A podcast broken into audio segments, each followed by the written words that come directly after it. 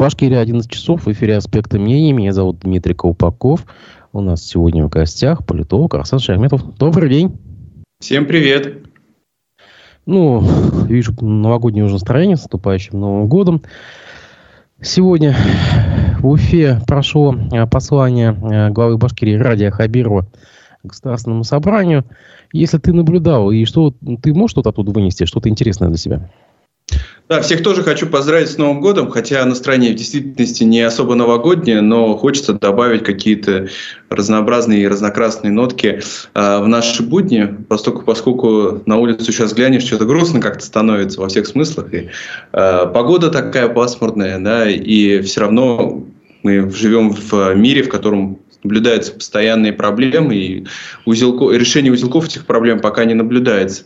Что касается вопроса про э, послание Ради Хабирова, то тут э, тоже складывается так, что как-то мы несколько лет подряд там с Русланом Валиевым, и с Хайдаром Ахмадиевым то к посланию Путина попадали, э, то к прямой линии Хабирова, да, и вот сегодня снова продолжается, по-моему, в четвертый раз уже традиция, да, когда в день, э, у нас эфир в день э, непосредственного послания э, Ради Фарича Хабирова. Э, но надо сказать, что что в отличие от э, прежних лет, а мы помним, что в первый год Хабирова и во второй год они проходили очень помпезно, а, в последние годы он проводит их достаточно в такой скромной обстановке в госсобрании, без лишнего пафоса какого-то, да, потому что первый год, помню, был в Конгресс-холле, второй год, э, в ковидный год, по-моему, или в колонном зале Минсельхоза, все это сопровождалось какими-то там, знаете, мультимедийными штучками такими, да, а, интересными решениями, и вообще это было скорее а, некое такое чествование а, за какие-то особые заслуги людей, да,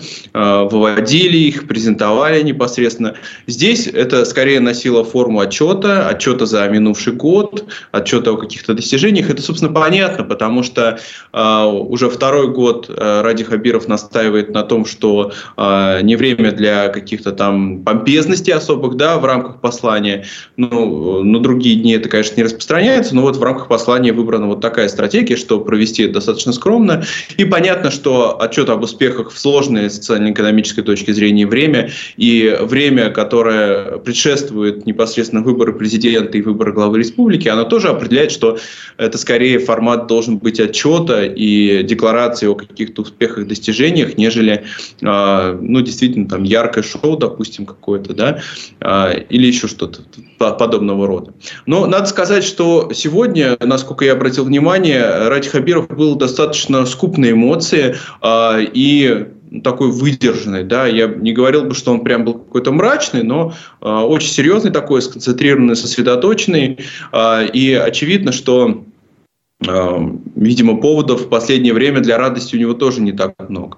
А, из представленной линейки э, социально-экономических успехов, в принципе, ничего нового и выделить что-то особенное сложно. Да, это достаточно стандартный набор. Начал он с повестки СВО, потом продолжил непосредственно 450-летием Уфы какими-то мегапроектами инфраструктурного плана, которые существуют, ну а также теми программами социально-экономического плана, которые есть на сегодняшний день, да, в виде ремонта школ, школ, а, больниц, в виде форм спортивных, которые на сегодняшний день проходят. В этом достаточно а, стандартная повестка, да, из года в год, в принципе, по одним и тем же системным показателям руководители отчитываются.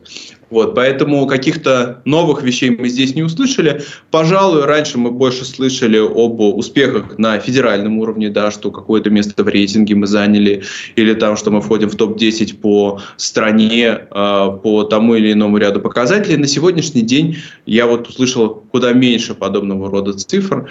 Э, скорее, больше реверанса в сторону федерального центра за счет за, за то, что они выделяют средства на какие-то крупные э, проекты, которые сегодня реализуются реализуются, да, инфраструктурного плана. В основном это. Ну и, э, наверное, нестандартная ситуация была с э, тем, когда Ради Хабиров говорил про НОЦ, да, потому что, как правило, э, не в его стилистике обращаться э, кому-то во время посланий, да, на прямых линиях это происходит постоянно, он то к тому, кто к другому обращается. И, кстати говоря, в рамках прежних прямых линий тоже такое было, да, но вот в этой он обратился, по-моему, один единственный раз к Андрею Назарову, когда говорил про НОЦ, уточняя, да, а, и в действительности это было как-то все странно достаточно а, обставлено. Он спросил, что снос будет достроен, на что Андрей Назаров за кадром, там не видно, что ответил, не ответил, да, ну вот я э, Ради Хабиров резюмировал, молчит, мол. Не знаю, не знаю, это, конечно, прозвучало очень интересно. Вот, э, там, в первую очередь, ну, вот, видео парка должна быть сдана до конца этого года.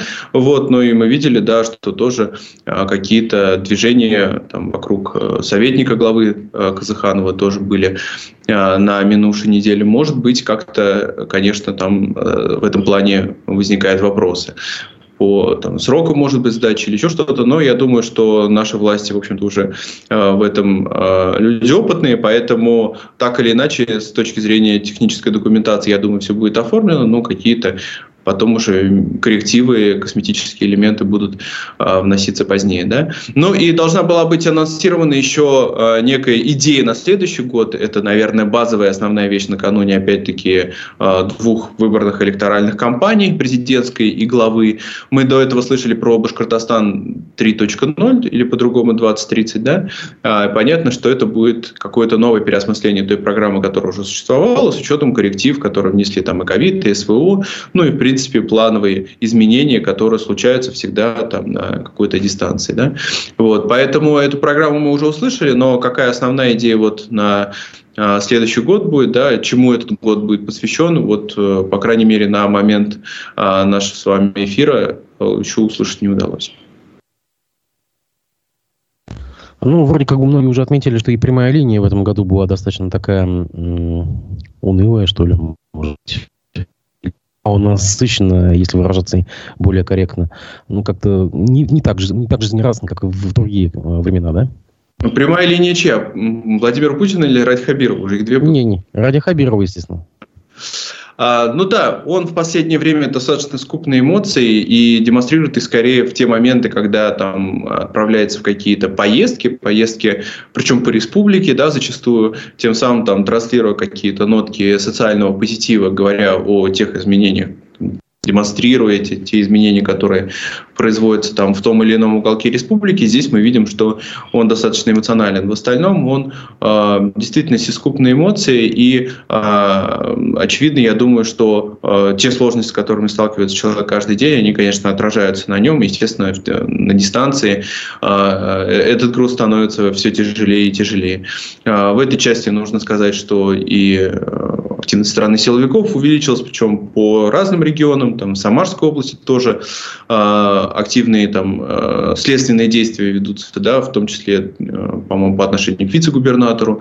Вот, э, поэтому э, в этом плане идет федеральная кампания по э, изучению, так сказать, эффективности расходования средств, особенно в рамках национальных проектов, я думаю, что это для любого губернатора головная боль, поскольку, поскольку э, затрагивают они, по, по сути, такие ключевые основные направления э, социально-экономического развития. Но не надо забывать, что конец года, конец года всегда достаточно сложное время, время подведения итогов, и время отчетности, и время доведения э, того, что там не успели довести, доделать в течение года. Поэтому, конечно, э, ожидать, что um, в каком-то там приподнятом настроении будет человек, тоже достаточно сложно, как говорит сам Ради Фаридович, не то время. Вот. Ну и вчера тоже выходили новости о том, что он включен в очередной там список Евросоюза санкционный. Не знаю, насколько это влияет. Все-таки понятно, что одно дело санкционный список, там, условно говоря, Украины, другое дело Евросоюза. Вот, совсем разные в этом плане уровни воздействия в том числе, но, по-моему, в действительности уже э, большое количество э, списка вышло, да, и большое количество санкционных ограничений наложено. Насколько очередные новые влияют, честно говоря, разобраться уже сложно, поэтому не думаю, что это стало каким-то существенным фактором, да, скорее таким символическим, вот, но не содержательным для самого Ради Хабирова, но да, очевидно, что э, понятно, что должность главы республики далеко не сахар, да, но мы видим, что э, Ради Хабиров, по крайней мере, сегодня был далеко не в приподнятом настроении вот многие чиновники, которые попадают в какие-либо санкционные списки, потом хвастаются. Вот я как патриот, смотрите, как бы я... Ну, как бы аналогию можно провести с теми э, общественными деятелями, которые уехали за границу и уже там получили себе статус иностранного агента. Их также поздравляют, вот как бы знак качества, все такое, да. А есть люди, которые попадают и в те, и в те списки. А, как бы... А, Действительно, а, вчера пришла, как ты правильно заметил, поздно вечером такая новость, что в 12-й пакет ЕС уже попал и Ради Хабиров, и еще два предприятия, это Бета и Комап. А для него, как для самого первого лица республики, ну, чем это может грозить? Ну, он, по-моему, не так часто ездит в Европу. Хотя, с другой стороны, родственные связи, может быть, еще что-то.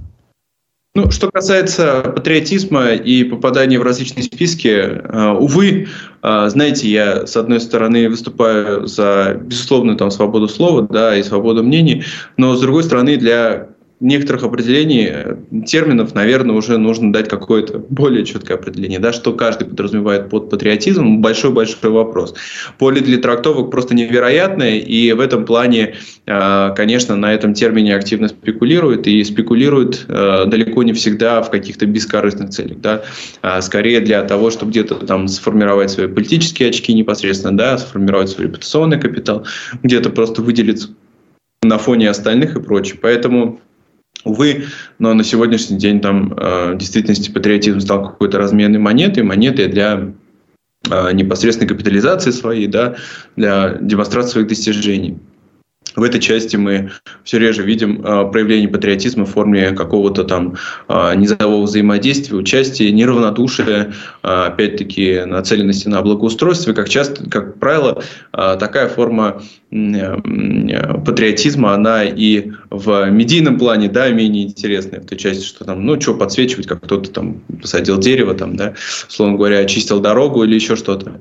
Э, это не так э, информационно интересно, как э, вот какой-нибудь очередной жаркий скандал, выступление, высказывание, какая-нибудь драка еще, да, за какие-нибудь возвышенные ценности особенно, или еще что-то. Поэтому, да, из э, среды э, чиновничества и депутатов, в общем-то, это уже э, стало, в общем-то, притчей во языцах, и в действительности уникальная ситуация, как с тем же там Алексеем Алексеевичем Венедиктовым, признанным Э, Минюстом иностранным агентом, да, в отношении того, что он тоже попадает во все возможные списки и является там уже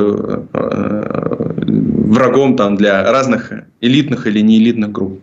В этой части действительно такая ситуация тоже часто бывает, и она в очередной раз показывает, насколько у нас, конечно, расколото общество, и насколько оно в этом плане поляризовано, что э, люди не могут найти общий язык друг с другом и не нацелены, в принципе, на то, чтобы договариваться, а постоянно ищут какие-то дополнительные поводы, которые могут еще сильнее их разделить и э, увеличить между ними дистанцию для э, обменивания взаимными упреками.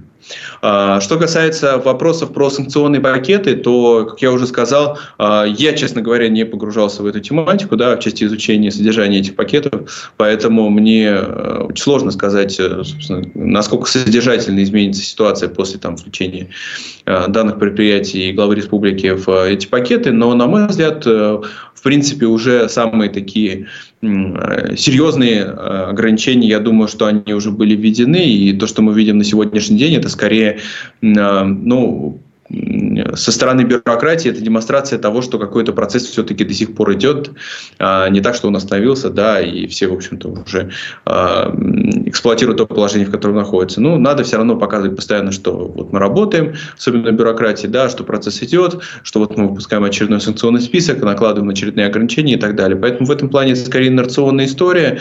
А, вряд ли она принесет какие-то там дополнительные ограничения, да, в отношении предприятий в части там снабжения каких-то дополнительных рынков. Ну, наверное, европейский рынок для того же Кумапа, он, если и был открыт, то уже давно закрыт в этой части, да, потому что это та организация, которая занимается производством там пилотной э, и беспилотной, наверное, техники тоже. Вот, поэтому э, здесь это скорее такие превентивные меры, да, которые, с одной стороны, э, ну, призваны показать, что э, все, еще санкции в силе, да, и мы, в общем-то, бдим работаем, и с другой стороны, э, возможно, сыграть на какое-то там э, ну, предотвращение какого-то будущего взаимодействия да, на какой-то понятной обозримой дистанции в несколько лет. Зачитаю одну из последних цитат, которую Ради Хабиров произнес в рамках э, вот этого послания. «С первого дня моей работы я строго слежу за тем, чтобы в среде чиновников, руководителей, проявление байства, и кумовства, чтобы в команде управленцев находились только профессиональные, компетентные, ответственные люди. Уверяю вас, это тот принцип, когда будет э, в основе, это тот принцип, который будет в основе нашей кадровой политики. Конец цитаты. Что можно по этому поводу сказать? Есть какие-то противоречия с действительностью? Или, может быть, действительно как бы придерживаются этого принципа? Ну, это ритуальное достаточно заявление тоже, да, э, заявления, которые э, призваны дать ориентиры, но э, при этом они так сказать, не обязательно к исполнению в этой части. Да? То есть понятно, что любой руководитель, он будет официально декларировать то, что он опирается на принцип профессионализма при отборе да, кадров. И в такой вот э, действительно многоэтничной, там, сложной республике, как наша, э, в очередной раз продекларировать то, что э, мы там над, э, в, э, не включаемся в какие-то определенные кланы, да, находимся как бы над схваткой в этом плане, для нас не имеет значения там происхождение человека и так далее.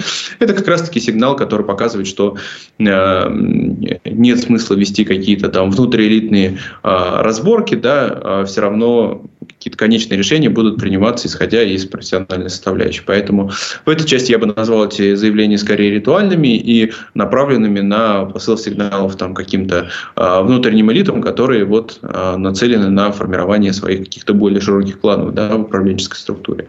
Вот. Э, ну, а если говорить в целом, то мы знаем, что руководители, они, как правило, опираются на два принципа. На принцип профессионализма и на принцип лояльности. В случае, если ты нацелен на э, какие-то модернизационные идеи, да, если ты проводишь реформы, то скорее ты будешь э, нацеливаться на людей с профессиональными качествами, да, в ущерб даже, может быть, каким-то и собственным устойчивым позициям. Мы видели это на примере не одного реформатора, когда человек вроде как начинал реформы, да, а потом э, в дальнейшем терял популярность и был смещен а, там где-то и своим ближайшим окружением, да, где-то, в общем-то, и, может быть, и широкой общественностью, но при этом ближайшее окружение тоже играло определенную роль. Вот, там, Горбачева мы помним прекрасно, да, инициатора перестройки, который впоследствии стал, по сути, и жертвой этой самой перестройки. Вот из таких вот наиболее, наверное, ярких примеров. Да? Ну и э, вторая категория руководителя, она опирается на лояльных, в первую очередь. Да? Э, в таком случае у них основная цель укреплять свои непосредственные позиции, вот, и э, формировать э, ну, какую-то вот такую вот более-менее монолитную команду, которая, ну да, может быть, будет не очень эффективно работать и развиваться, да, но при этом твоим позициям мало что будет угрожать.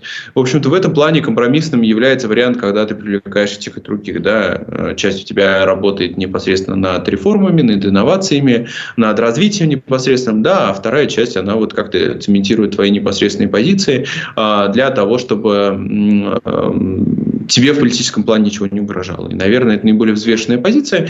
И Ради Хабиров, я думаю, тоже придерживается непосредственно ей, потому что в действительности мы видим периодически, что привлекаются какие-то люди, а, которые части являются профессионалами своей отрасли, да, знают, по крайней мере, свое дело, а, и Э, нацелены на какие-то преобразования. Понятно, что в условиях э, и сложной ситуации нынче, да, и в условиях какой-то не самой открытой политической системы. Но и с другой стороны мы видим одних и тех же персоналей, да, которые либо с Радим Хабировым передвигаются непосредственно э, с, с одной позиции на другой, либо внутри управленческой команды тоже сменяет несколько должностей, которые, очевидно, являются близкими ему там по духу или просто приятными, уважаемыми людьми, да, которые вот и обеспечивают его ну, некую такую, э, обеспечивают для него некую такую лояльность, то есть в этом плане э, выступают ну, такими ключевыми системообразующими винтиками в его э, управленческой конфигурации, да, по части укрепления ее внутреннего.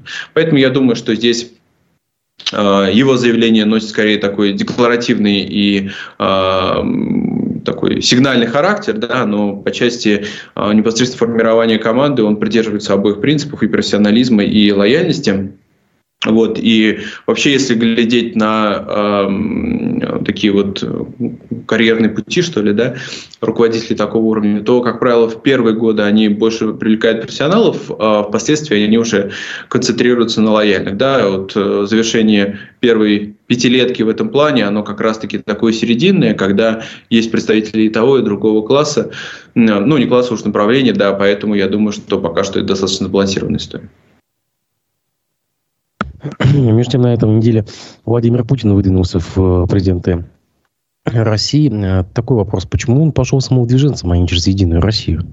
Есть какие-то предположения?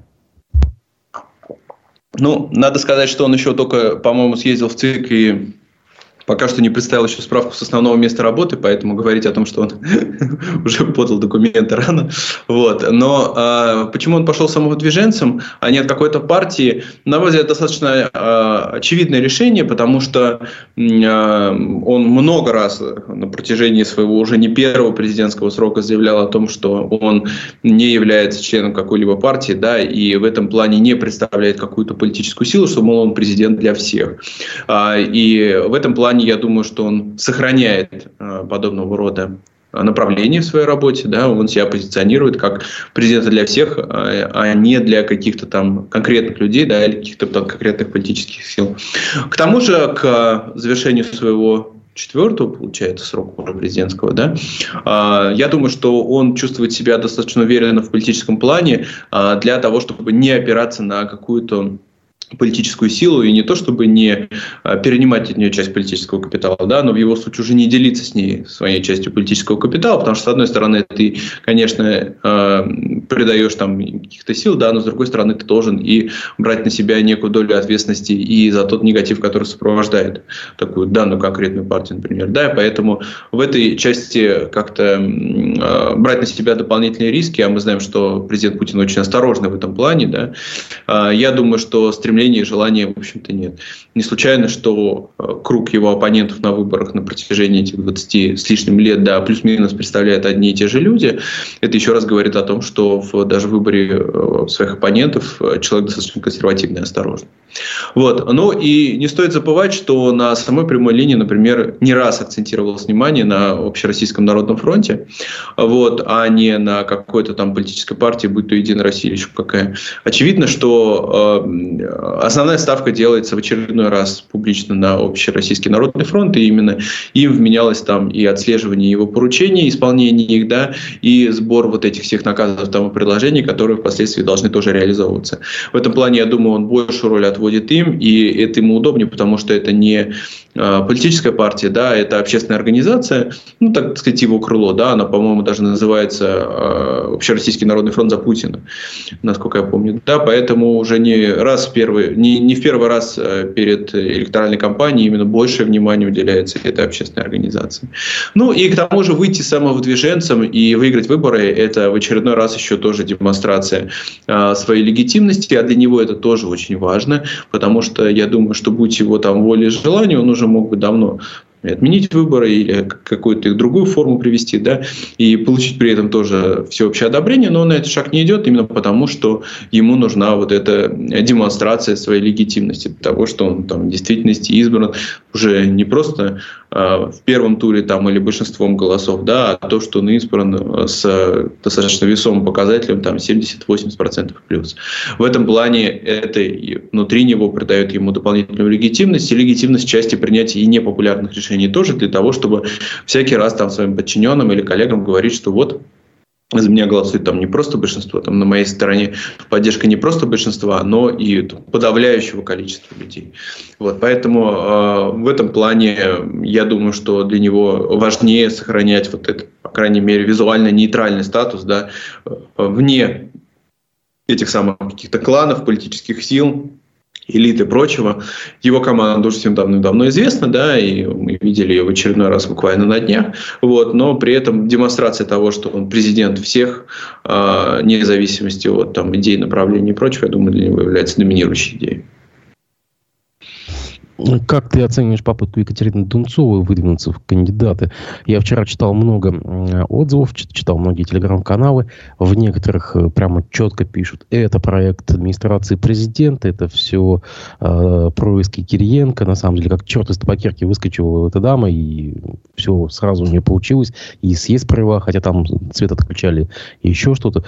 Э, кстати, вот такая аналогия с Диларой Гундеровой ну, если переводить на наши деньги, да. Так вот, Дунцова, э, получится у нее или не получится? Давай загадаем и посмотрим ближе к февралю, когда произойдет регистрация. Ну, я думаю, без спойлеров, что не получится. В общем-то, здесь, э, собственно, как-то всерьез рассчитывать на подобного рода успехи в таком формате, мне кажется, очень и очень оптимистичная э, и в реальности сложно. Вот. Я, честно говоря, за ее компанией не слежу, да, и поэтому сказать что-то четко не могу. Э, но э, вот эти вот споры, бесконечные проект Кремля, не проект Кремля, это, конечно, та, та черта там, мистицизма, которая присуща нашему обществу. Увы, она связана как раз-таки с тем, что доверие, реальное доверие к власти в широком смысле очень и очень невысокое, хотя именно в психологии российского общества заложено то, что э, власть воспринимается как какой-то защитник, да, э, как э, та инстанция, который, к которой можно обратиться за помощью, за защитой. Я имею в виду именно вот про федеральную власть высшего уровня, да, это не, не, не касаемо там тех же региональных управленцев, там, хотя к ним тоже подобного рода отношения, но в процентном отношении значительно меньше. А вот именно далекая, абстрактная федеральная власть, она всякий раз там добрый царь, э, заботливый э, генсек, дорогой Леонид Ильич, они всегда воспринимаются как вот какая-то последняя станция, та, к которой можно обратиться за защитой непосредственно. Вот. А, и а, в этом плане, конечно, к всему остальному классу чиновничества в нашей стране э, отношение достаточно спорное и скорее вот как тоже в русском фольклоре заложено, что царь хороший, бояре плохие, да, вот именно недоверие к более низовым формам организации власти у нас в стране, оно и приводит к тому, что в обществе в принципе очень сильно недоверие к власти.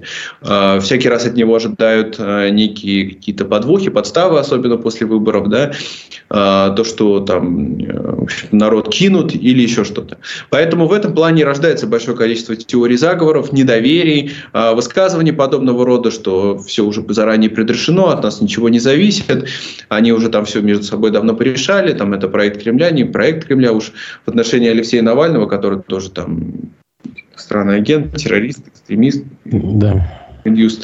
Юсты бинго э, всего набора этого. Вот. Э, уже тоже, я думаю, есть люди, которые до сих пор считают, что он тоже, наверное, проект Кремля, несмотря на то, что, в общем-то, человек э, пребывает в местах заключения и в ШИЗО постоянно находится, насколько мы знаем. Да? Вот, поэтому в этом плане этот постоянный поиск агентов Кремля, особенно после там, сталинской шпиономании, я думаю, он будет не утихать в нашей стране и продолжаться бесконечно. В любом случае, если бы, условно говоря, подобного рода кандидат появился бы, да, и представлял собой проект Кремля, я думаю, что на этой электоральной кампании будет какой-то такой вот демократ, как это традиционно бывает, да, который выступает за защиту бизнеса, и даже, может быть, он будет выступать в какой-то степени, но если не против СВО, то там за проведение мирных переговоров уже, да, и очевидно, что подобного рода кандидат будет использоваться для того, чтобы он собрал там, например, ну, условно говоря, там 5-10 10% голосов, да, ну, то, я думаю, 10 это очень много, там даже Жириновский-то не всегда столько набирал. Вот, там свои 3-5% голосов, и для того, чтобы уже, опять-таки, президент Путин в дальнейшем ходил и говорил, ну, вот вы сами видели, сколько а, там процентов голосов получил подобного рода кандидат, да, какой там реальный уровень одобрения тех или иных идей в нашем обществе. Сразу Поэтому... вспоминается, извини, прироста, вспоминается сразу, а что Титов? Ну, таких кандидатов было немало. Это был в свое время и, ну, может быть, на прежней электоральной кампании это была и Ксения Собчак, да, отчасти. А, когда-то это был Явлинский. А, и поговорю, что, может быть, в рамках этой кампании тоже будет. Мы не знаем пока, да. И Прохоров был в свое время тоже, и Борис Титов, все верно, да. То есть, ну, как их там называют, такие приличные люди, да вот, которые э, как бы, идейно оппонируют власти, но при этом э, власть их сознательно допускает на выборы для того, чтобы, можно сказать, публично, ну, не их самих, да, но вот тот комплекс идей, с которыми они идут, как-то публично маргинали, э, маргинализировать, да, в чем-то может дискредитировать и показать, что уровень поддержки подобных идей, мягко говоря, невысокий. Вот, поэтому э, в этом плане может появиться такой кандидат, я думаю, что он, безусловно, будет. Вот. А что касается непосредственно этой дамы, я, вот, честно говоря, э, не слежу за ее компанией и очень мало содержательно знаю о ней как о человеке, поэтому мне кажется, что могут появляться и вполне себе такие вот э, идейные люди из общества, да, но мы всегда понимаем, что любой политик – это та фигура, которая строится на э, трех таких глобальных запросах, да, помимо того, что ты непосредственно представляешь сам собой, да, свой публичный имидж, ты всегда должен опираться и на то, а, кем ты сам хочешь казаться, и что от тебя ожидают другие люди, да, то есть какие запросы к тебе как политику есть.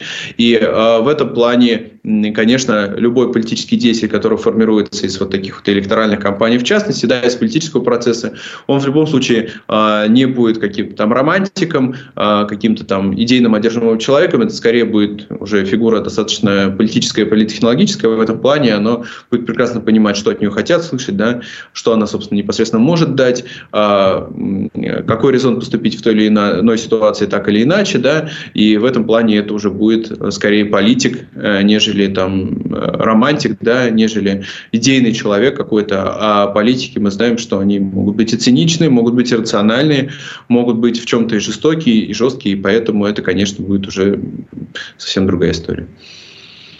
Так или иначе, у многих вызывает вопрос, это ведь три месяца до электорального обряда, а системные партии не выдвинули своих кандидатов, да, хотя, в принципе, мы уже знаем победителя.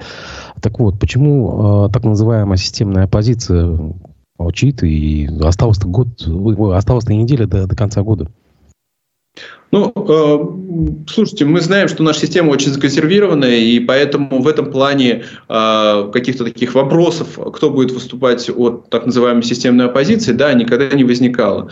Э, за каким-то небольшим количеством исключений, как в 2004 году, да, когда ни Зюганов, ни Жириновский не выдвигались на выборы там, э, своих э, спойлеров, можно сказать, отправили, да, но еще вот была одна ситуация с Зюгановым и Грудининым, да, когда тоже Грудинин выступал.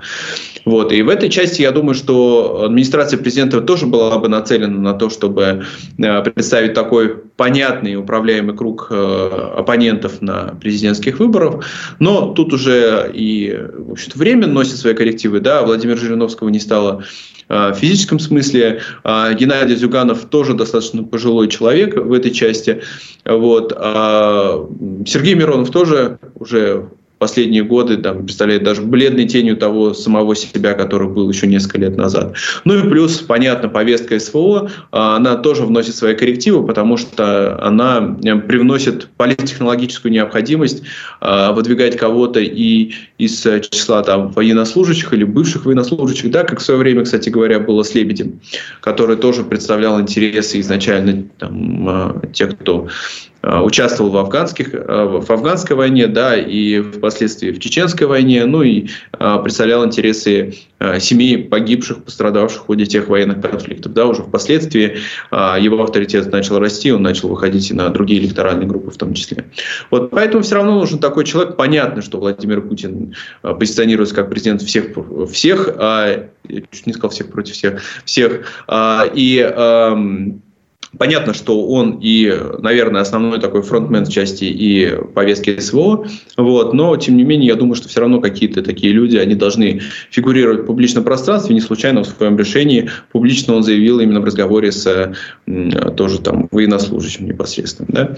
Вот, поэтому я думаю, что сейчас э, как раз-таки идет активная работа по выбору подобного рода кандидатов, и, и в этой части, наверное, Владимир Путин с точки зрения Кремля должен был сделать это первым, а уже впоследствии за ним должны э, выдвигаться были люди, да, поэтому я думаю, что после Нового года мы, ну, может быть, и до Нового года уже какие-то решения изначально увидим, но э, я не ожидаю каких-то там серьезных новых суперлиц, да, э, потому что все-таки повестка СВО изменила очень много, и э, даже э, там тех, например, каких-то там демократических или либеральных кандидатов, которых можно было предлагать до СВО, да, на сегодняшний день, я думаю, уже тоже стало предлагать сложнее, потому что, ну, подавляющее большинство из них, наверное, уже иностранными агентами, как минимум, признаны. Вот, поэтому э, в этой части я думаю, что выбор судился, а представительство все равно надо набрать. Э, я думаю, что в ЛДПР будет э, жаркая дискуссия, кого отправить на выборы, потому что нейросеть Жириновского не получится. Очевидно, пока не то время, хотя, я думаю, и придет и такое время тоже. На прямой линии Владимира Путина мы увидели, как нейросеть Владимир Путин задавал вопрос Владимиру Путину. Вот. А, я думаю, что от КПРФ, наверное, будет выдвигаться Зюганов, э, Зюганов, как так сказать, отец Зюганов или Зюганов внук да, в этом плане. Я думаю, кто-то из Зюгановых будет. Вот. Ну, а об остальных партиях сложно говорить, собственно, да, вот съезд Яблоко прошел, но что-то каких-то конкретных решений мы не услышали. Поговаривали, что Явлинский может пойти, но это будет, наверное, очередной уже вот, ну, ну, уже достаточно печальное зрелище на самом деле. Вот, поэтому не уверен, что, в принципе, Яблоко будет даже участвовать в этих президентских выборах, сложно сказать. Да? Поэтому, ну, наверное, мы увидим каких-то вот э, системных там чиновников, да, которые, может быть, выдвигаться, типа Бориса Титова, например, опять-таки, да. Вот. Ну, и э, я думаю, что все равно будет, будет найдена какая-то кандидатура такого э, представителя интересов э, какого-то креативного класса, да, или демократических сил.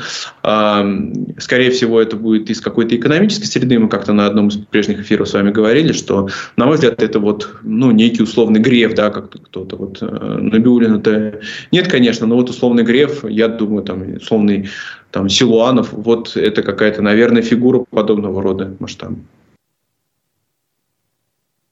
Пользователь Заки Валиди у нас в чате спрашивает, э, почему власть Путина никто публично не критикует, как Горбачева и Ельцина? Ну, слушайте, ну совсем другие времена были, да. В принципе, Горбачев это позволял, и Ельцин это позволял. Да? Если посмотреть э, съезд народных депутатов если мне память не изменяет СССР, да, это где выступал в 89 году, Сахаров, не, сам, сам ну нет, уже не признанный, вот, а, то там, конечно, достаточно острая дискуссия, и а, там мы можем, ну, вообще это было, в принципе, очень ново для советского зрителя, да, что по телевизору, там, где-то и в прямом эфире, в частности, такая острая дискуссия, полярность мнений и так далее, ну, и там и Горбачев тоже там не супер демократом себя проявлял, да, потому что Сахаров выключая микрофон, например, да, вот, ну, и сам Горбачев много про себя выслушивал, надо сказать. Вот. Это были фигуры другого масштаба в другое время, естественно, а, когда, в общем-то, ценности свободы слова и свободы мнений, они только-только начинали поднимать голову. И, конечно, а, в этом плане а, Борис Николаевич Ельцин при всех там его сложностях и минусах в отношении прессы, он тоже вел себя достаточно безупречно. Не зафиксирован ни один случай, когда он там проявил какие-то подобного рода злоупотребления, да, закрыл какое-то издание, снял какого-то главного редактора и так далее. Да, особенно выборы 96 -го года, э, средства массовой информации ему очень сильно помогали. А но при этом вот какого-то такого обратного негативного воздействия не наблюдал. Да, и сам Борис Николаевич тоже много очень про себя выслушивал, и зная, пони, ну, не знаю уж лично, да, но понимая его характер, я думаю, что он сидел там в ярости просто не несколько часов после того, как э, какую-то там передачу или какой-то слух очередной мог про себя услышать, да, уж даже передача куклы уж чего только стоило, да. Вот, но это совсем были другие времена, э, и понятно, что Владимир Путин, который э, прошел достаточно достаточно болезненный политический опыт, когда Собчак проиграл выборы в губернатора Санкт-Петербурга. Тогда Владимир Путин возглавляя эту предвыборную кампанию, он понял, что э, выборы проигрываться в этой стране не могут, потому что на его глазах после этого на Собчака и уголовное дело завели, и травлю развернули, да, вследствие чего Путин помогал ему выехать за пределы страны. Вот, ну и уже там буквально через короткое время Собчак умер от сердечного приступа, да, инфаркта, а, ну, от проблем с сердцем, в общем, которые, безусловно, были вызваны а, тем стрессом, который он переживал, поэтому Владимир Путин, я думаю, очень сильно усвоил тот урок и с тех пор понял, что выборы проигрываться не могут, и средства массовой информации в действительности представляют собой власть, четвертую власть, и очень сильно влияют на электоральный процесс. Это в этом же он убедился, когда и сам избирался президентом не один раз, вот, поэтому э, в этой части я думаю, что он прекрасно знает, что если ты хочешь там сохранять свой ореол безупречности, к которому он, безусловно, стремится, да, то э, здесь нельзя допускать подобного рода проявлений критических стрел в отношении себя. И я думаю, что этому курсу он следует и по сей день, и будет следовать там, до своего последнего политического дня вот, а, неминуемо.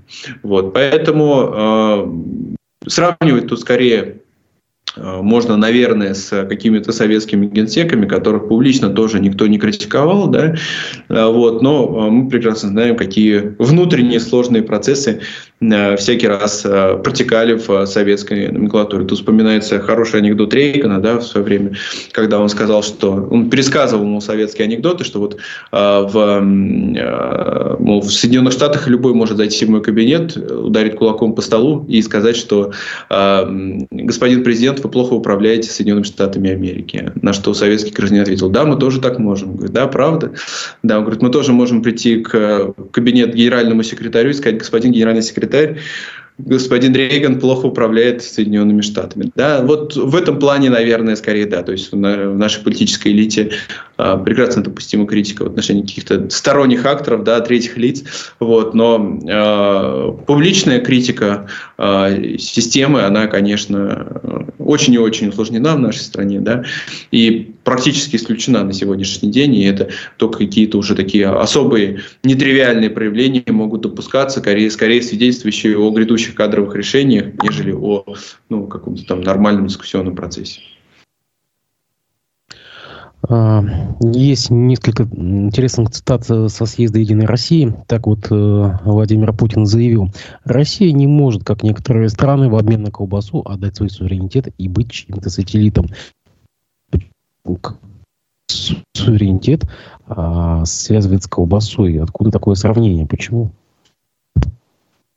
Ну, сравнение, на мой взгляд, это вполне себе, опять-таки, из э, таких вот э, советских брежневских времен, да, а, именно тогда подобного рода высказывания тоже можно было спокойно, я думаю, услышать на а, улицах большой страны, вот, и от политических деятелей в том числе, поэтому в этом плане, конечно, Владимир Путин является плоть от плоти сыном своего времени, а, вот этим периодом там Э, хрущевской, э, хрущевской оттепели в чем-то, да, хрущевского управления Брежневского застоя, вот, и особенно Брежневского застоя, потому что мы видим, что так или иначе, но целая череда символов и э, явлений событий того периода, она возрождается по сегодняшний день в нашей стране уже многие-многие годы.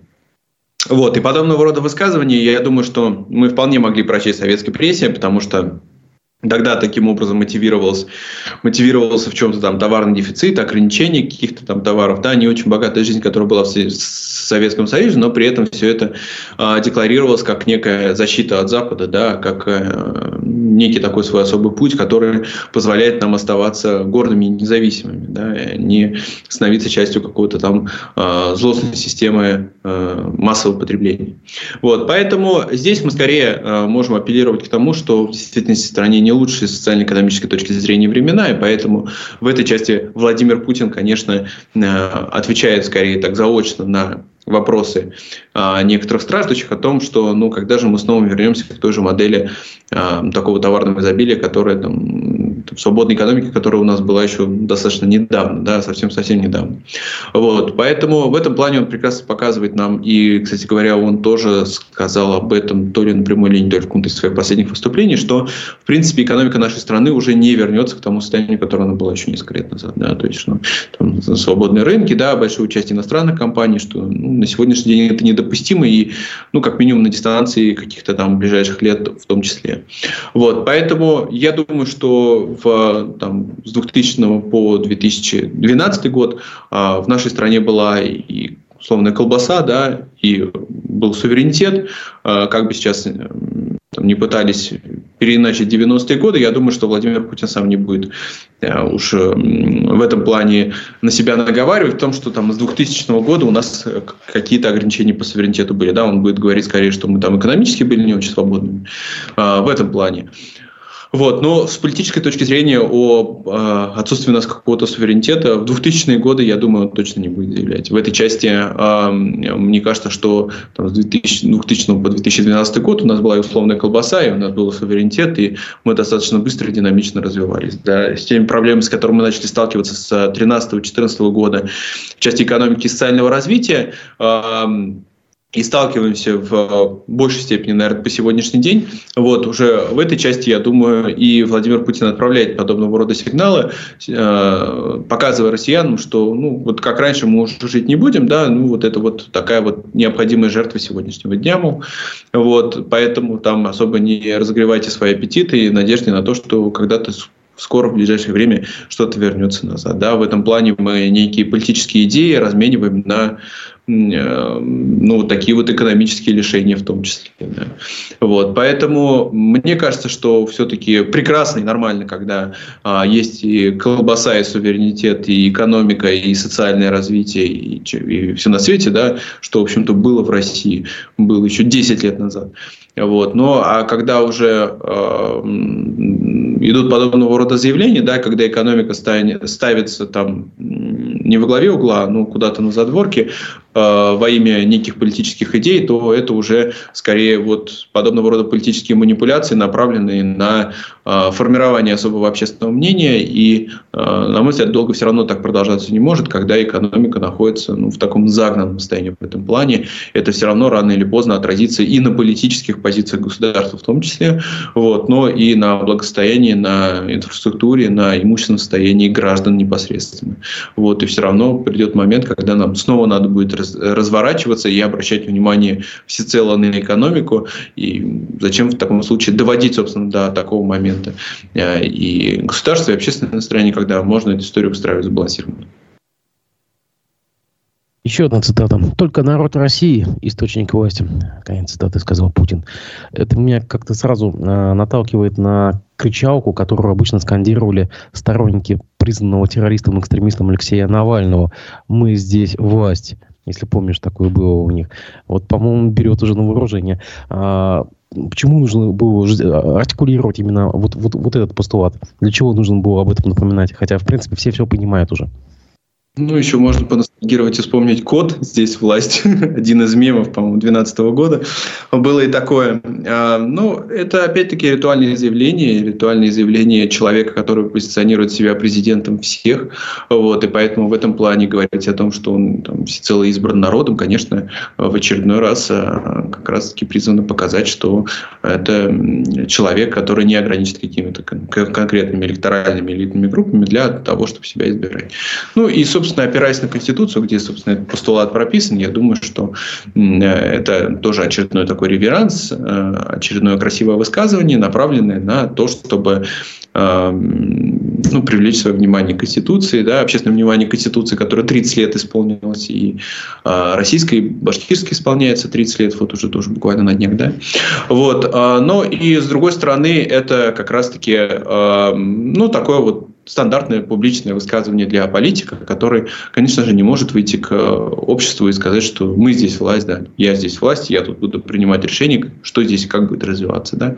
Все равно необходимо всегда вот это вот теплое словечко, да, поддерживающее похлопывание по плечу в отношении людей для того, чтобы э, показать им, что их мнение важно, да, и что они не представляют здесь какими-то, не предстают здесь какими-то статистами. В, это, в этом плане это, конечно, такой мягкий реверанс скорее, нежели э, какое-то там глубинное заявление, в котором нужно искать смысл. Еще одна цитата «Права и свободы женщины у нас в стране должны соблюдаться», сказал Путин. Мы, по-моему, последние полгода э, слышим такое обилие вот этих заявлений. Девочкам не надо учиться, рожать надо с 19, сразу троих, э, аборты запретить. Это он в противовес сделал, как бы показать, что он более адекватный, чем эти спикеры всевозможные, которые призывают чуть ли не к домострою вернуться и сделать из женщины просто штамповальный станок. Э, я думаю, что это все тоже ритуальное заявление, да, которое направлено на то, что, чтобы в очередной раз понравиться российским женщинам, потому что мы знаем, что существенная доля электората, которая поддерживает Владимира Путина, это вот как раз-таки э, женщины среднего и старшего возраста, да, которые, которым нравится там, чисто и визуально, и физически, и как мужчина непосредственно тоже. Да. Поэтому так, так как женщины голосуют сердцем зачастую, да, а, вот а, подобного рода заявления призваны а, для того, чтобы привлечь какие-то дополнительные категории и среди женского электората в том числе, да, я думаю, что все равно время диктует свои правила, и там ближайшие там, 5-6 лет мы, наверное, будем видеть еще больше участия женщин э, на различных там руководящих постах в нашем государстве. На сегодняшний день это там Валентина Матвиенко есть, да, председатель Совета Федерации. Вот, есть несколько там депутатов женщин, которые тоже достаточно ярко себя проявляют и пользуются расположением Путина. Ну и в том числе из э, так, госкорпораций, да, из бизнес-среды тоже есть подобного рода фигуры, которые э, привлекают к себе общественное внимание. Там даже Мизулина, например, и мать, и дочь.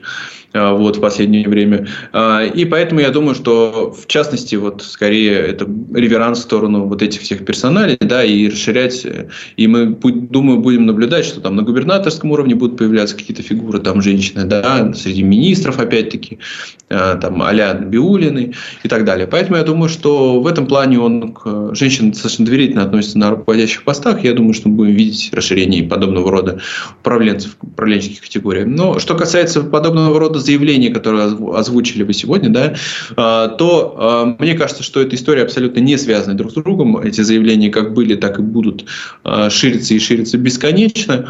Вот. И мне кажется, здесь нужно смотреть больше не на какой-то вот этот общественный прогрев да, в виде подобного рода заявлений, не там, попытку подготовки общественного мнения какой-то, а уже на те решения, которые непосредственно принимаются. Да, если они поддерживают стороны государства, то, очевидно, это те позиции, которые придерживается и сам президент, да, и это то, о чем можно говорить и обсуждать серьезно.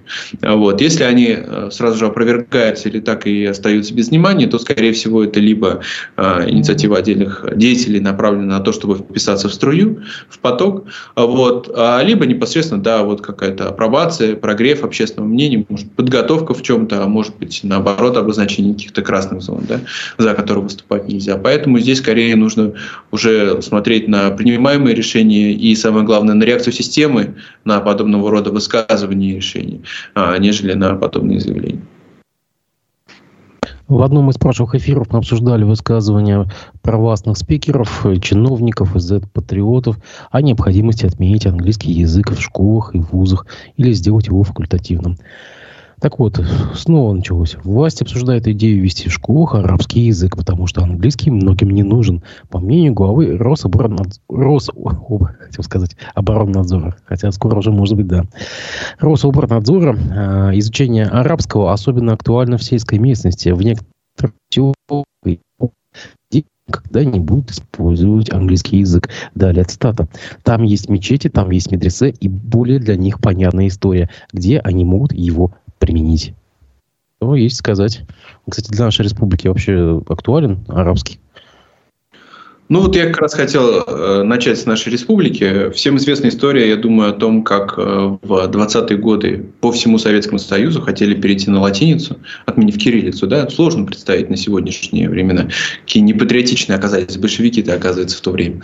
Вот. А, и столкнулись они с тем, что э, многие представители там, народов Советского Союза в принципе не знали русский язык и не знали кириллицу, и поэтому перевести их на латиницу было достаточно затруднительно. Сначала нужно было русскому языку обучить, да, а, и кириллица непосредственно, из чего и выросла, собственно, политика ликбеза в дальнейшем. Вот в Башкортостане, там в Татарстане, кстати говоря, перешли на латиницу, если у кого остались документы свои, там, про бабушек, про дедушек того периода, а, вот, а, то там вы прекрасно увидите, что там, свидетельство о рождении, документы все государственные, они оформлялись непосредственно на латинице, башкирский язык на латинице писался, да, и татарский тоже. Вот, поэтому в этой части подобного рода политика тоже проводилась, и она привела ни к чему. Потом уже началась Вторая мировая война, и уже сама эта идея, в общем-то, отпала. Да? Но подобного рода глобальные переходы – это, во-первых, очень затяжной процесс, во-вторых, всегда можно столкнуться с тем, что, в принципе, люди и своего языка-то не знают, да, или не знают каких-то более простых в этом плане языков, и поэтому перейти на какие-то более сложные и тем более с, сомнительные с точки зрения там, распространенности и возможности использования языки, да, а, будет еще более сложная история. У нас в стране-то английский, честно говоря, не знают люди, да, и если иностранцы какого, иностранец какой-то встретит там а, человека в России, я думаю, что, ну, мягко говоря, не каждый с ним может даже или какие-то базовые вещи элементарные изъясниться. Вот, поэтому в этом случае для россиян достаточно сложное изучение английского языка в принципе, потому что и с носителями мы не часто встречаемся, и многие не понимают, зачем им это в принципе-то и нужно, да, потому что в быту они не используют его практически. А, за границу мало кто ездит, и э, раз нет необходимости и практики, то язык, даже если ты знаешь, что он забывается достаточно быстро. Да? В этом случае переходить на куда более сложную арабскую связь, а, на еще менее близкий, знакомый, понятный и встречаемый нами там в СМИ, а, на телевидении, да, в кино, в музыке язык, это, конечно, абсолютно утопическая история. Когда-то подобного рода мероприятия пытались провести с китайским языком, но не за счет отмены английского, да, но за счет введения еще дополнительного изучения китайского. Но при этом поколение каких-то китаистов мы тоже не увидели, да, кто-то кто-то действительно хотел, изучал, кто-то там сейчас сотрудничает, взаимодействует с Китаем, работает в международных организациях, да, но это все единицы. Массовой этой истории не стало, потому что китайский, конечно, безусловно, куда более сложный, и для российского а, там, обывателя уха он куда менее понятный очевидный, нежели тот же английский, к которому мы все равно с детства в той или иной степени соприкасаемся. Да, где-то заимствуются слова в русский язык, где-то мы видим, там, слушаем песни, смотрим фильмы, телепередачи, все равно с кем-то как-то взаимодействуем в своей жизни, и поэтому в этом плане английский язык очень понятен. Поэтому можно предлагать тоже кучу инициатив, но насколько это целесообразно будет, насколько это реализуемо, вопрос совсем другой. И мне кажется, что вопрос там, введения того же арабского языка на повестке, он, ну, как какого-то там вот именно там, первого иностранного да, в школе или второго иностранного серьезности он не стоит, к тому же нет учителей, нету базы, нету тех, кто мог бы сейчас этот процесс в принципе разворачивать в стране. Поэтому это тоже точно вопрос не ближайших лет. Но что касается непосредственно изучения английского, я тоже не думаю, что он будет сведен до уровня факультатива, потому что в любом случае это язык международного общения. Вот. А, времена меняются, но а, какие-то Э, универсальные языки, которые связывают нас с обществом, они все равно есть и будут. Да? Когда-то это был немецкий язык, еще до этого французский, нынче это английский, поэтому хотим мы, не хотим, но в любом случае всегда будут те, кто будет его изучать, тем более индустрия на сегодняшний день достаточно развита, не будет его в школе большое количество репетиторов, самоучителей, приложений, которые тебе позволят это сделать в случае необходимости. Ну, если говорить еще об инициативах, Rush Today сообщает, что в России призвали запретить западных супергероев на детских утренниках. Соответствующее предложение председатель Ассоциации производителей детских товаров Михаил Ветров направил министру культуры России Ольге Любимовой. Ну, как инициатива? Ну, Инициатива, конечно, попахивает абсурдом и э, попыткой словить очередной хайп на этой истории. Вообще мы наблюдаем, что последние годы возвышается роль каких-то там председателей, руководителей ассоциаций, руководителей различных лиг э, типа безопасного интернета, да, которые выступают уже не только моральными камертонами, но и, по сути, определяют принятие решений даже вот в тех сферах, которые казалось бы, напрямую с ними не связаны. Да? Поэтому это скорее такие какие-то вот, э, не знаю, теневые, теневые идеологи, которые э, дают поручения технократам, министрам, реализовывать те или иные поручения, очевидно. Да? Вот. Но идея, конечно, абсурдная и абсолютно нереализуемая. Мы видели периодически... Нет, секундочку, секундочку, секундочку, извини. В одном регионе это точно получилось. Это в Чечне. Три года назад Рамзан Кадыров лично запретил аниматорам использовать костюмы э, западных э, героев, и там нашли какие-то местные аналоги там из, из фольклора. Вот, пожалуйста, можно также и здесь. У нас и Кышбаба есть, там, и не знаю, там... Ну, про... есть местных героев я поговорим сейчас, да. Но что касается Чечни, то Чечня это, конечно, в этом плане достаточно уникальный регион, и говорить о том, что это будет экстраполировано по всей стране, а, не приходится. Вот. А, а, на мой взгляд, история глубоко глубоко абсурдная, и э, мы видели пятиминутки ненависти, да, и кампании против Хэллоуина периодически, против Дня Святого Валентина, и, в принципе, всего того, что у нас там могут как-то связать с Западом, да, заканчиваются они ничем, потому что, э, опять-таки, можно сколько угодно пропагандировать те или иные идеалы там, или ценности на таком государственном уровне, да, а, но все равно в этом плане общество саморегулируемое, да, и оно, само общество определяет, какие для него существуют герои. И если бы эти герои действительно существовали у нас, а если покопаться в истории, опять-таки, вспомнить, откуда появились все эти западные супергерои, да, и герои комиксов, они появились а, из, вышли из Великой депрессии американской 30-х годов, да, когда обществу нужен был какой-то образ защитника, образ спасителя, и как раз-таки через подобного рода комиксы, литературу и начали транслировать вот этот образ спасителя, да, который приезжает и спасает от глобального зла. Это все продукт как раз-таки вот этих экономических там социальных потрясений Великой депрессии 30-х годов. Вот, поэтому Э, обществу сейчас тоже нужны такие образы защитников, и особенно это чувствуется на детской психике, детям особенно эти как наиболее, наверное, незащищенному классу, да, вот такие защитники нужны. Вот, поэтому, э, поскольку, поскольку в своей стране мы не сформировали какую-то такую линейку подобного рода защитников, да, то общественное мнение, оно обращается, как правило, к тем, кто есть, а, и кто постоянно присутствует в медийном пространстве, тиражируется, да, но это зачастую супергерои американские. Вот, поэтому, если мы обратимся, условно говоря, к своему фольклору и а, вытащим оттуда каких-то персоналей, да, то все равно, покопавшись в их вымышленных биографиях, тоже можно будет найти много чего странного, да. Мы до сих пор, собственно, не разобрались, что такая Баба Яга, и или там Кощей Бессмертный, вот, и в этом плане, наверное, образ ну, там, условного Бэтмена или Супермена, он куда позитивнее, нежели Кощей Бессмертного. Вот. Мы можем снова вытащить там каких-то там полководцев, да, разных эпох, да, условного Урал-Батыра э, или, не знаю, Илью Муромца, да, трех богатырей, но э, понятно, что это мифологизированные образы, да, того же Невского или Донского, да, но насколько они будут привлекательны для детского глаза, да, насколько это будет ярко. Коммерциализированы. Насколько они да, будут коммерциализированы? Коммерциализированы в том числе, абсолютно верно. Да, это большой-большой вопрос. Это, это работа, которая ведется, ну, вот, если, например, ну, сто лет, наверное, уже практически эти комиксы существуют, да, и подобного рода кампании по пропаганде этих персоналей, героев она ведется. Вот, поэтому никто нам не мешает создавать своих новых, да, и конкурировать в этом плане в рамках честной свободной конкуренции с этими героями, и будет прекрасно, если в рамках свободной конкуренции э, там, мы победим, так сказать, показать в этой битве супергероев образы западных супергероев, но на сегодняшний день какой-то ощутимой альтернативы в этом плане нет.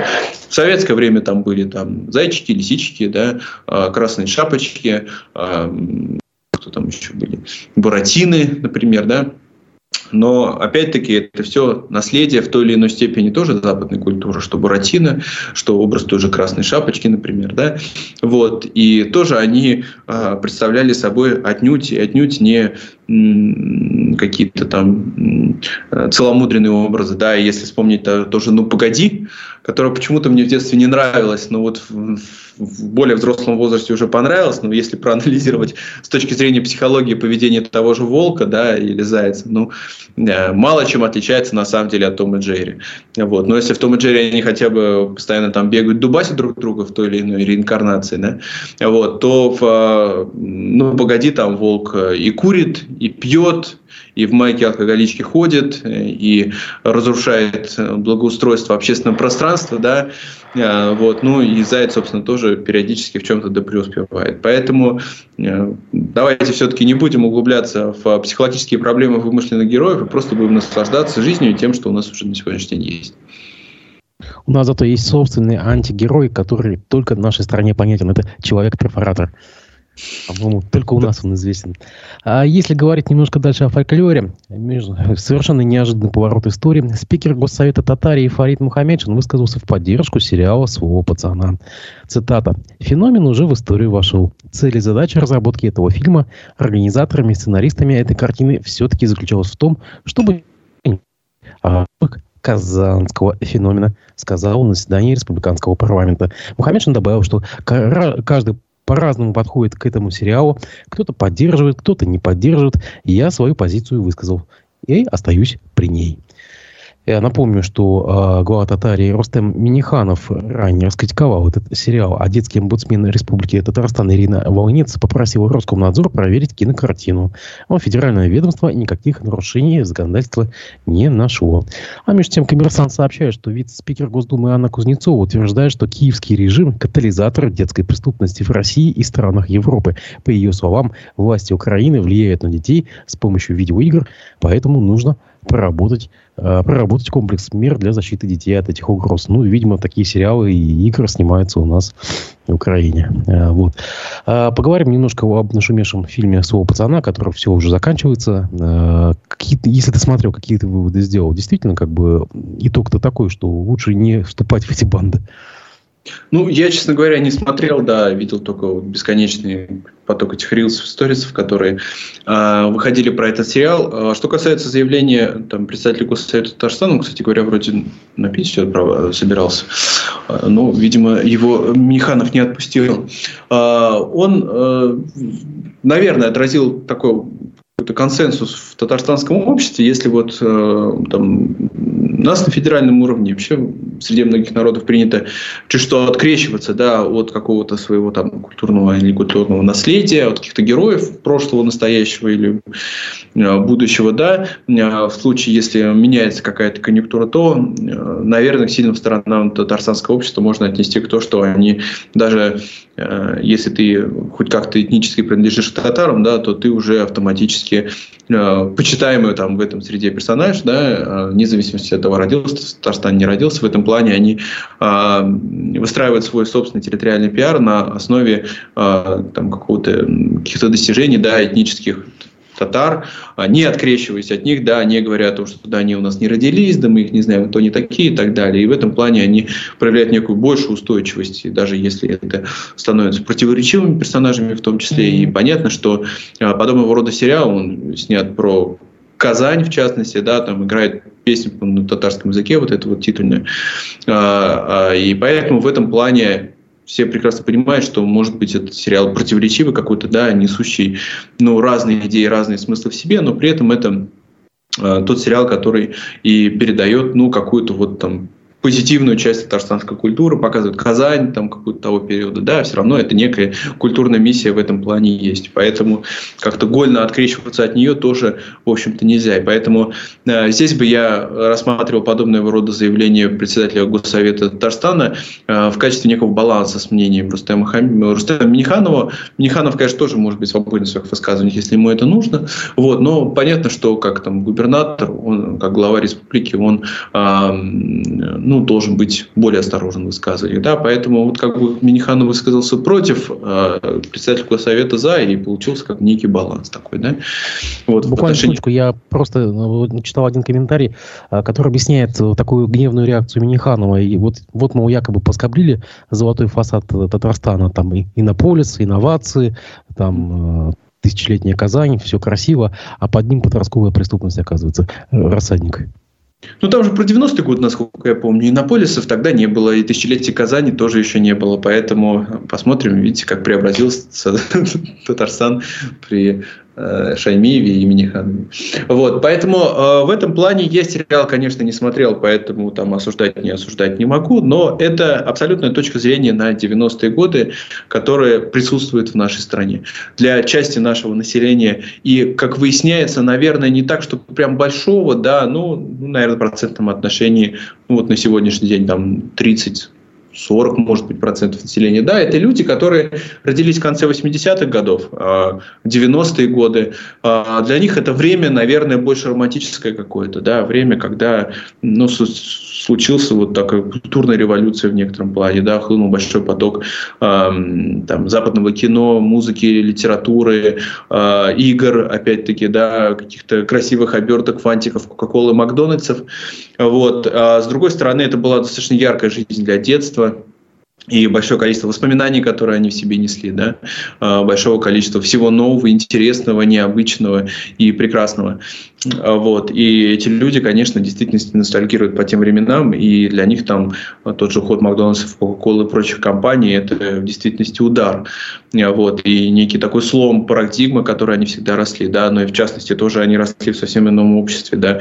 Это не советское общество, это построссия, э, постсоветское общество, российское уже, да, которое, да, со своими сложностями и проблемами, но это было общество там, свободы слова, свободы СМИ и всего прочего, да, и свободных границ и рынка и так далее. Да? И есть другая категория людей, которые родились раньше, которые застали какие-то более э, там, тучные, стабильные, понятные э, советские времена, которые выросли в совсем другой системе координат. И, конечно, в конце 80-х или 90-х годах для них было большое испытание. Это и в экономическом плане, безусловно, это бедность.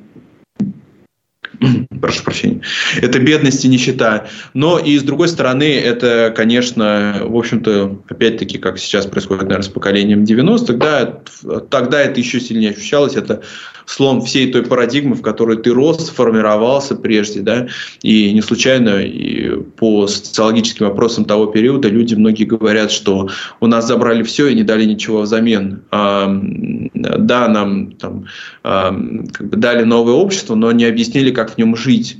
А, вот, а, что нас де-факто все отобрали, люди говорили, да, в то время. И эти настроения сохраняются, и для них 90-е годы были очень сложными.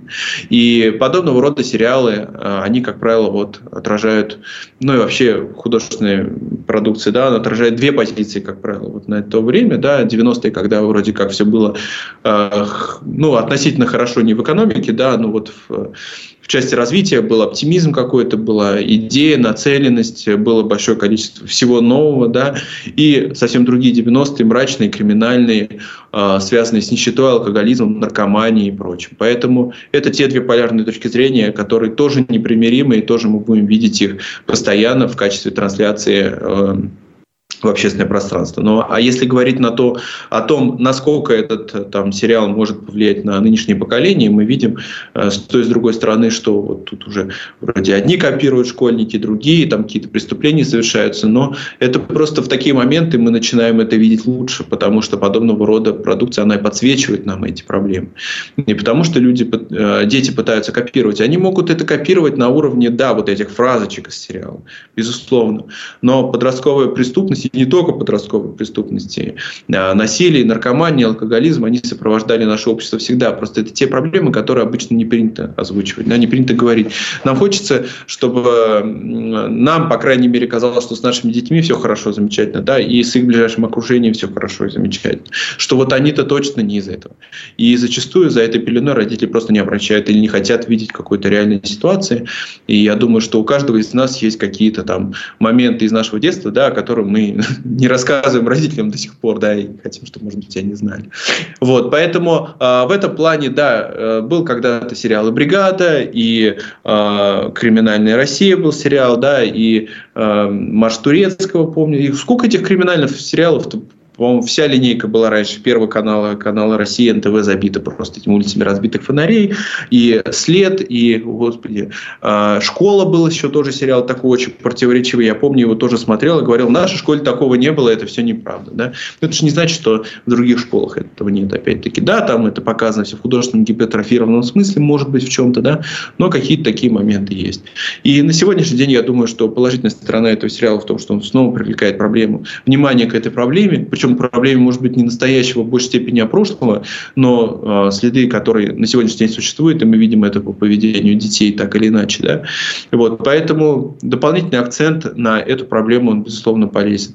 Ну а то, что он станет каким-то там идеалом, образцом э, или еще чем-то для подрастающего поколения, я думаю, что нет и, безусловно, нет.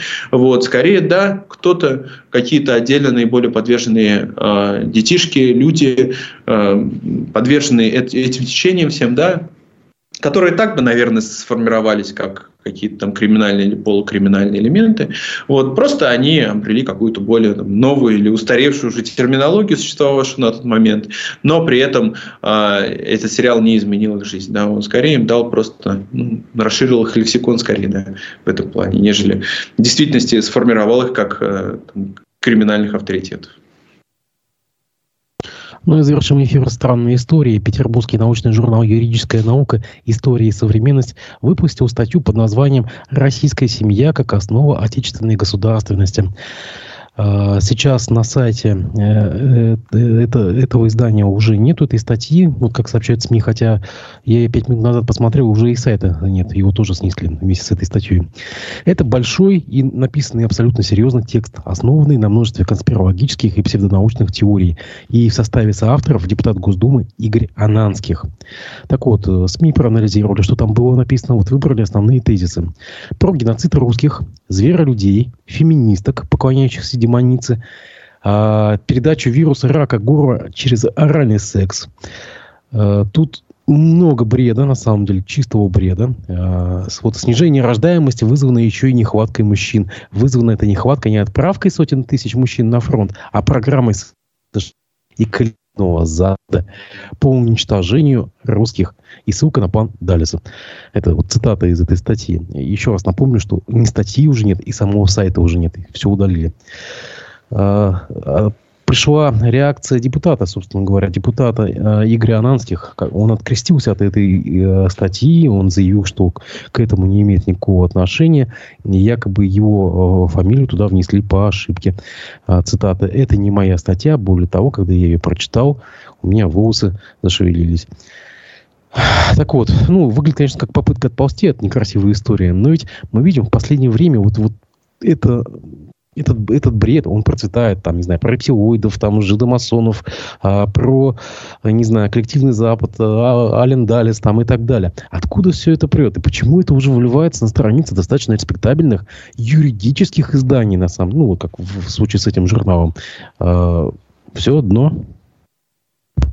Гигиену надо соблюдать, я считаю, в том числе информационную, научную в этом плане, да, и если ты так не разделяешь эти позиции, как заявил об этом депутат, ну, нужно думать, где и какую подпись, э, в каких статьях, видимо, не глядя, и с какими авторами ты э, непосредственно ставишь. А еще лучше участвовать в этом непосредственно, да, для того, чтобы не происходили подобного рода. Не, ну, видимо, ему понравилось э, название статьи, и он подумал, это что-то такое скрипоносное, и расписался, не глядя.